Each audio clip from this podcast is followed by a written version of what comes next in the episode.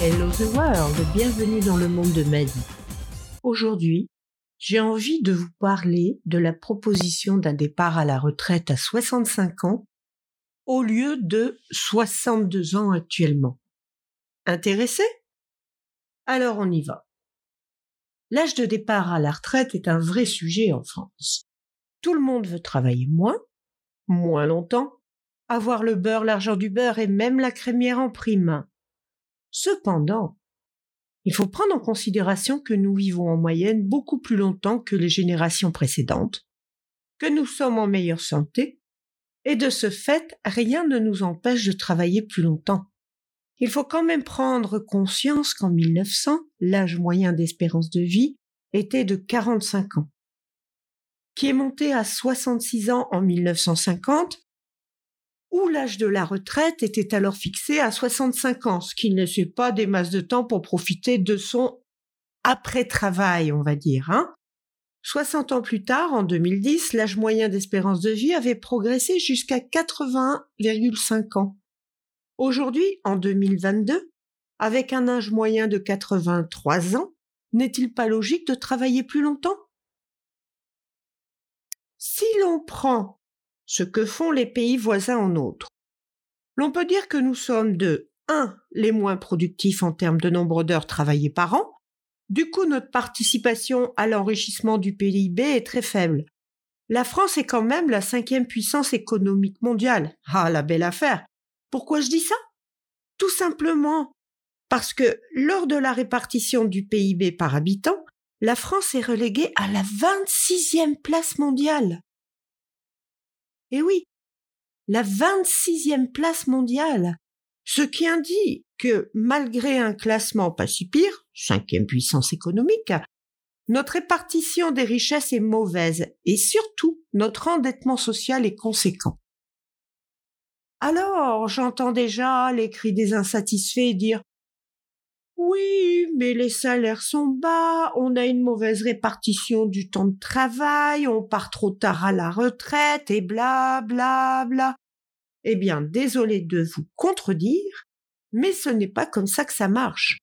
Sachez en passant qu'en Europe, la France est quand même la deuxième dans le classement des puissances économiques et que l'Allemagne est la première. Alors de deux, si l'on prend l'IDH, qui est l'indice de développement humain, en décembre 2020, le Programme des Nations Unies pour le développement a établi un classement des plus intéressants. À la première place, on retrouve, encore une fois, parce que ça n'est pas la première fois que ça leur arrive, la Norvège. L'Irlande et la Suisse partagent la deuxième place, l'Islande et Hong Kong la quatrième, puis vient l'Allemagne à la sixième, la Suède à la septième place. Mais où est la France dans tout ça? Cette France, cinquième puissance économique mondiale et deuxième d'Europe. Eh bien, elle ne se classe que 26e. Elle n'entre même pas dans le top 20 du classement alors que l'on y retrouve des pays comme Singapour, qui est à la 11e place avec la Finlande, le Canada qui est à la 16e ou encore le Japon qui est à la 19e place avec Israël. Cet indicateur prend en compte l'espérance de vie, le niveau d'éducation et le PIB par habitant pour évaluer le bien-être collectif d'un pays, ce qui va donc au-delà de la simple production économique. L'âge de départ à la retraite en Norvège, tout comme en Suède d'ailleurs, est certes de 62 ans, mais flexible. Ce qui veut dire que vous êtes pénalisé si vous partez avant cet âge de 62 ans sauf si vous avez cotisé la totalité de durée imposée pour toucher votre retraite. Avec cependant, et oui, c'est là où c'est vicieux, avec cependant un montant de pension moins important en partant avant ou à 62 ans, même si l'on a cotisé totalement.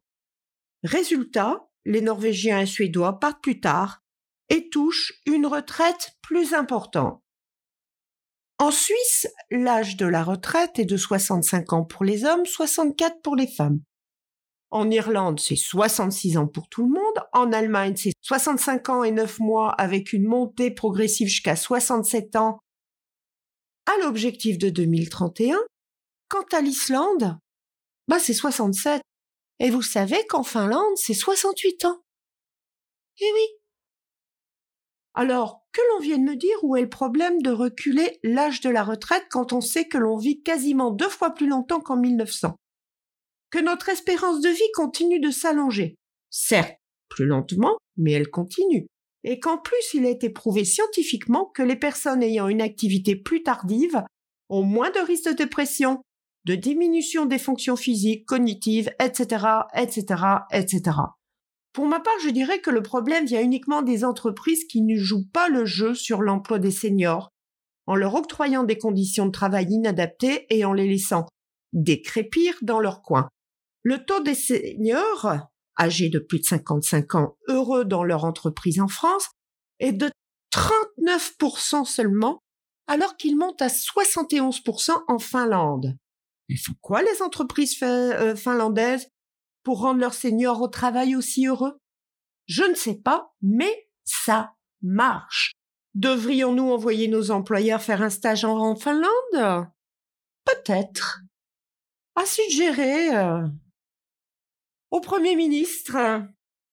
Alors oui, il y a des questions à se poser sur le recul de l'âge du départ à la retraite, non pas parce que l'on est incapable de travailler, mais parce que l'on nous suppose comme tels parce que l'on nous pousse vers la sortie au lieu d'adapter nos conditions de travail à notre condition physique qui décline légèrement. Pour finir, je dirais que tout ça est culturel. En France, moins l'on travaille et mieux l'on se porte. Si je prends l'exemple du Japon, les fonctionnaires n'ont pas le droit à la retraite avant 70 ans et ceux qui le souhaitent, sous couvert d'être toujours efficaces, peuvent continuer jusqu'à 80 ans.